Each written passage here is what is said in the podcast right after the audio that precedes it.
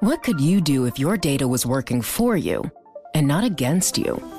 With Bloomberg delivering enterprise data directly to your systems, you get easy access to the details you want, optimized for higher level analysis, and financial data experts committed to helping you maximize your every move.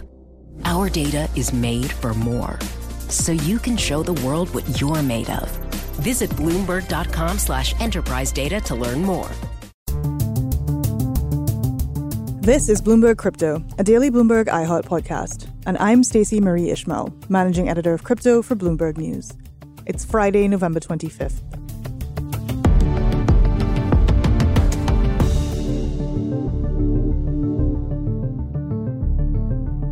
Hey all, Stacey Marie here. Because of the Thanksgiving holiday in the US, we are representing one of our previous recordings for the holiday. If you're celebrating, hope you have a good day. Thanks for listening. I used to argue, I still sometimes argue, that you could divide folks into two categories people who play video games and everybody else. Gaming is bigger in revenue terms worldwide than the film and television industries combined. It's also a complex universe that's dealing with hard and necessary conversations about things like who benefits from those record breaking profits whose work and whose labor and under what conditions are these profits being made? And as always, there's tough questions about things like intellectual property. And that's before you even add blockchain and NFTs into the mix. Joining me now is Bloomberg reporter Cecilia D'Anastasio. The bigger question is do gamers want their games to look like capitalism? She's going to discuss why and how crypto is showing up in video games, and why much of that gaming community isn't necessarily a big fan of either technology. Cecilia, thank you so much for joining us on the podcast today. Thank you so much for having me you are a video games reporter at Bloomberg, and once I got over my jealousy of the existence of video games reporters at Bloomberg doing jobs that I was not doing, I started asking the question what is the intersection of crypto and NFTs and video games? Yeah, it's a huge question. So, over the last couple of years, people who have been involved in both the video game industry and the world of crypto have looked at games and thought to themselves, well, games have virtual currency and games have virtual items. Crypto is a virtual currency. and NFTs are uh, technology underpinning virtual items. What if these two things were married? And it's been very interesting to see how that has and has not played out. How has it played out? Yeah, so we have seen crypto games for several years. People say CryptoKitties was one of the first ones in 2017. Basically, um, there are these virtual cats that were sort of symbolic of real life value through crypto. And one of the things that was pretty interesting with CryptoKitties was that despite the fact that one pet might sell for $100,000, the equivalent of that in crypto, players really bled out of CryptoKitties because, and we've seen this several times since then, there was an increasing division between richer players who had enough money to buy high value assets early on in the game. High value cats. Poor, high value cats. Okay. Sorry for calling cats assets. Cats are people too. yeah, and these poorer players though, who also um, who were not able to kind of scale the ladder and have as much fun with the game. I want to kind of go into a little bit more detail here because I think it's fair to say we both play a reasonable amount of video games, or perhaps an unreasonable amount of. I was about to video games. You, yeah.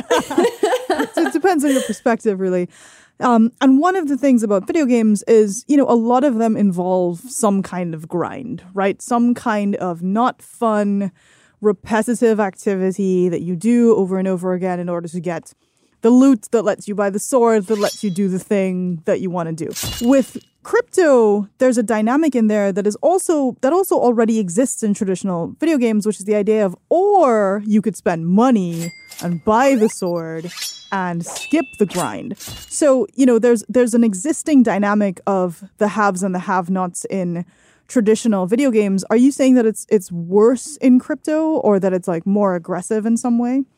I love this question because I think that a lot of gamers feel that are attracted to video games because of this egalitarian element where, you know, everyone bought the game, people, you know, go in with various skill levels, but, you know, if you spend enough time trying to grind for gold in World of Warcraft, you're going to get gold in, in, World of Warcraft, regardless of how, how good you are at the actual fighting in the game a lot of the time. Mm-hmm. Um, crypto's a little bit different because you do need that initial financial buy in a lot of the time. So while there are people who play Axie Infinity who are able to grind their way into more and more valuable Axies, people who start out with a lot of money up front do automatically have a head start. But I think it's worth noting that people have been purchasing high value assets and selling them inside of video games for like a decade. So, if that is the case, and we, we both know that to be true, I will not confess which online video games I may have spent too much time in and possibly too much money in in a prior life.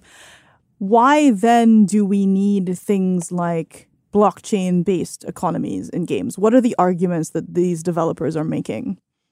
There are some really interesting arguments out there that you know, because microtransactions have become such a prominent business model for video games, particularly ones where there's no initial buy in, free to play. You know, free to play, exactly. Players love these in game cosmetics. I, too, am unwilling to admit um, what games I spend what money in in this regard. But ultimately, there's this argument that, you know, you don't really own your those cosmetics. You don't own the really awesome dragon mount in, for example, Final Fantasy XIV that you might have, for example, spent some money on in the store. So if, you know, Square Enix, the publisher, were to one day say, all right, we're done here with this game, like your mount disappears, even though you spent $15 Which has happened. Yes. The idea of the blockchain technology is that it would allow you to own the asset somehow and maybe you could even transfer that asset into another game. So if you have your cool Dragon Mountain Final Fantasy XIV, maybe you could play with it in World of Warcraft. I have also seen some um, game developers, and particularly people who draw assets for video games, pulling their hair out on Twitter over this argument because, God, what a onerous thing to do to redraw everything. let's just take a completely not related to something I may have done in my own life example. And let's say you had spent some large amount of time building an extravagant apartment complex in, you know, The Sims on desktop PC. And later in life, you spent some similarly extravagant amount of time customizing your island on Animal Crossing on Switch. In the idealized version of the world, pitched by these pro blockchain, pro NFT developers, I would be able to move to buy that real estate and move it between games, right? Nothing should stop me from being able to move these things between each other. In reality, those are totally different platforms. They're totally different game publishers. They're totally different art styles. They're completely different ecosystems. There's just no practical way that's possible. Yes. And there is an argument that some gamers do want things that they work for in video games, things that they grind for, to be redeemable for real life money. And so I could sell my island. So you could sell your island. And there is the argument that that end is worth those complicated means. I haven't seen, however, a lot of gamers be particularly excited about that. There have been big publishers who have launched initiatives along these lines that have received, um, as my colleague Jason Schreier puts it, more vitriol than anything he's seen in the games industry since he started reporting on it, which, which is a lot. A high bar. it's a very high bar. So here's here's the thing about that though. If you do something that is hard, labor intensive, time consuming, and then you make money at the end, typically that is considered work. And I play video games to be the opposite of work. I don't want to monetize my video gaming because then it becomes a job. And if I'm in an escapist universe in which I'm spending dozens of hours on building houses, it's because I'm not trying to work. So, what is going on with this mechanic here where everything is just becoming labor? That's a really awesome thing to bring up. You know, I think it's worth noting that there are a lot of gamers out there who do approach video games very seriously as if they were work. When I go on a raid in Final Fantasy XIV and I'm with seven of my friends and we're trying to beat the same fight, you know, like 80 times.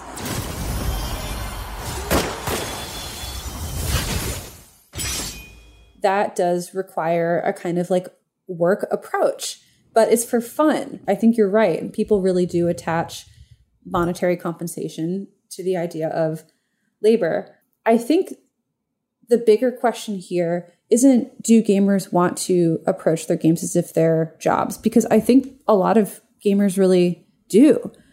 The bigger question is do gamers want their games to look like capitalism? Mm. There are, in these blockchain games, and particularly Axie Infinity, there have been these guilds that have sort of spawned where players who have more resources and higher value Axies or assets are able to farm out the actual gameplay of these games to players who don't have as many monetary resources, particularly in countries like the Philippines that were hit quite hard by the pandemic.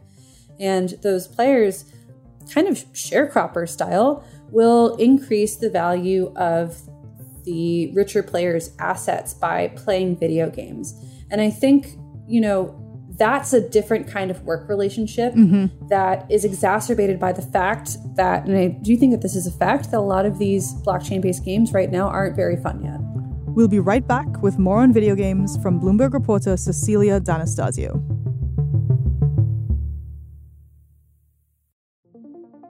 What could you do if your data was working for you and not against you? With Bloomberg delivering enterprise data directly to your systems, you get easy access to the details you want, optimized for higher level analysis, and financial data experts committed to helping you maximize your every move. Our data is made for more, so you can show the world what you're made of. Visit Bloomberg.com slash enterprise data to learn more.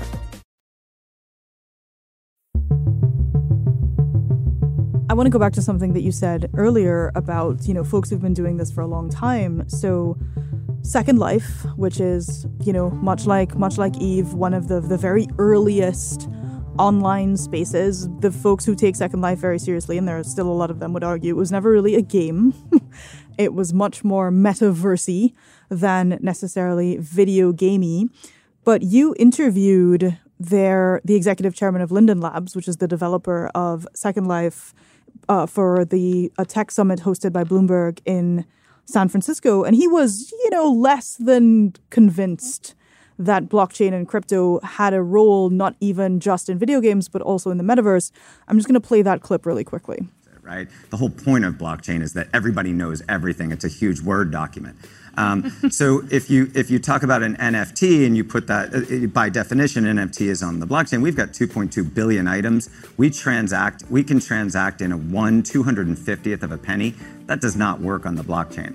So, and the other thing about blockchain is it is it dovetails with crypto, which we've talked in the past, which, as you know, I'll, use the word because I asked permission, uh, is the apocalypse. And so, um, so when I start thinking about metaverse blockchain, crypto, I see that as a future, but I think it's as much of a risk as it is a positive. I do want to just talk about that idea of the metaverse a little bit more because when Microsoft announced that it was going to try to buy Activision Blizzard, one of the very first things that they said was like, this is a big play on the metaverse. And you're like, how? like what is what is the relationship from your perspective between video games and the metaverse, even if you ignore NFTs and crypto? That's a great question. So, we have seen articles from publications like the New York Times that will refer to metaverse and virtual world kind of interchangeably. There was um, notably a New York Times article in which two individuals got married in a so called metaverse. Never mind, those individuals happened to work for the company. It was a real estate company that created that virtual world. Details. It's details you know, this really great book by a venture capitalist named Matthew Ball came out just called The Metaverse. And he has the definition I like the most. A metaverse is a persistent virtual world that is connected to other virtual spaces that has an economy and also is able to be kind of immersed in in some way. So whether that's through, you know, operating an avatar or maybe you're walking around it in virtual reality, that's that's how he defines a metaverse. And by that definition, there is no metaverse, not yet. Tech companies don't really aren't really making moves to kind of partner with each other as equals to kind of hitch their different virtual spaces together. What we see more of is, of course, consolidation, one big tech company kind of absorbing a smaller one. Metaverse right now is a way for a lot of tech companies to describe their sprawl of digital and physical apps hardware that they use to construct their virtual spaces and their technological products that they sell. And I would be really excited to see if that ends up advancing into a true metaverse at any point in any future hopefully not a dystopian one. Just as a as a closing thought, games that get described as metaverses are often like Fortnite, which has you know the the consumables and the cosmetics that you described. You can buy skins, you can buy suits, you can buy cool stuff, you can create spaces, you you can have a persistent character that represents you, and then you could like party and listen to real world DJs. Um, Minecraft, Roblox, similar sorts of things and those are also often the games that are held up as well, what if you could take your Fortnite outfit or the things you made in Minecraft or Roblox and, you know, import those into other places? What I'm hearing from you is those might have metaverse like elements, but they don't fully fit the description yet. They're not like fully realized entities in that way. Absolutely. Actually, Minecraft developers came out really recently to say that they will not be allowing NFTs in in that game at all that is a metaverse element to it, the connecting of video games and virtual worlds through assets that you can kind of share for them. I would be more curious to see, and this is more of like, this is more of a vestige of a truer metaverse, whether people will be able to bring avatars across different video game properties. That feels a little bit unlikely, just considering the fact that everything from art styles to video game engines that mm-hmm. provide the kind of software infrastructure for video games to exist aren't necessarily synonymous between these properties, but you know, people really believe in this thing. True. Great place to stop.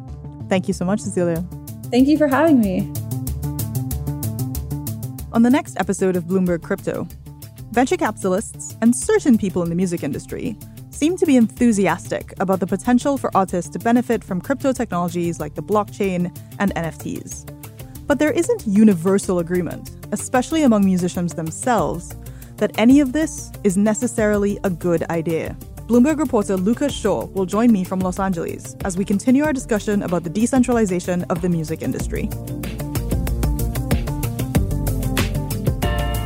This is Bloomberg Crypto, a daily podcast from Bloomberg and iHeartRadio. For more shows from iHeartRadio, visit the iHeartRadio app, Apple Podcasts, or wherever you get your podcasts. Send us your comments, questions, or suggestions for the show to crypto at bloomberg.net. Or find us on Twitter, we're at crypto.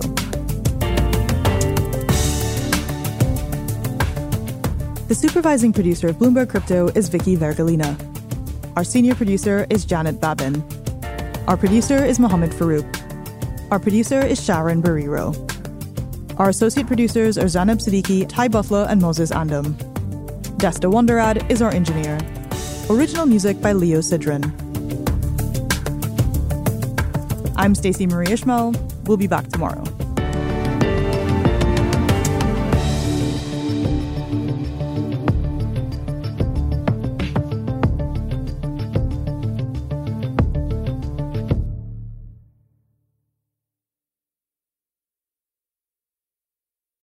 Collaborate for a greener future at the Bloomberg Green Festival, a groundbreaking celebration of the thinkers, doers, and innovators leading the way. From design and culture to technology, science, and entertainment. Hear from inspirational speakers and immerse yourself in climate solutions. July 10th through 13th in Seattle. Title sponsor Amazon. Official airline Alaska Airlines. Get 20% off using promo code radio20 at bloomberglive.com slash green festival.